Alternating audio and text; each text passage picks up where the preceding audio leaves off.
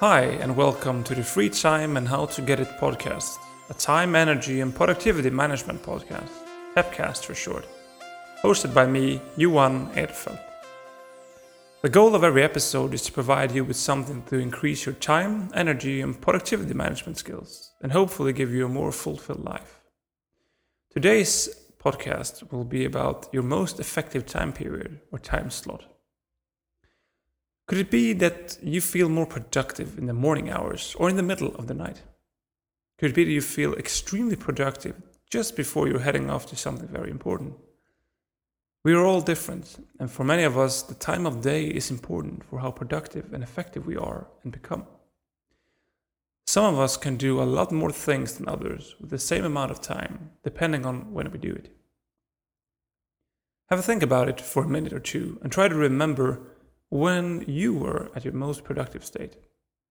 Was it in the early mornings before breakfast, after you just sent the kids to bed? Or was it that time when you woke up in the middle of the night and couldn't get back to sleep and just had to go up and do that thing that you thought about for so long? Regardless of your time for effectiveness, try to see if it's possible to plan a day or two in a week around that time slot for yourself to be available and fresh for the most effective time of your day. It can make a huge difference. It can be the catalyst for your dream project, and all of a sudden, all the pieces are in place. Maybe that's when you'll complete a whole chapter of your book that normally would take two months. Or maybe that's the time period where you got the entire house sparkling clean and had the best time with your daughter or son. Try to keep those periods sacred and maximize your potential during those time slots. If you've figured out your preferred time, make a mental note of it, and why not a physical as well? And see if you can plan a week around it. Could it be possible for you to find that period of time in your free time slot over the week? Maybe just one. If you can get it just right, like Goldilocks would have said, it could be a real game changer. So have a think. When are you in your most productive state?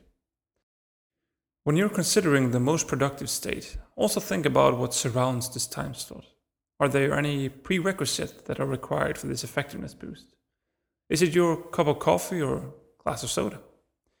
That could also affect your productiveness level with an enabler like that.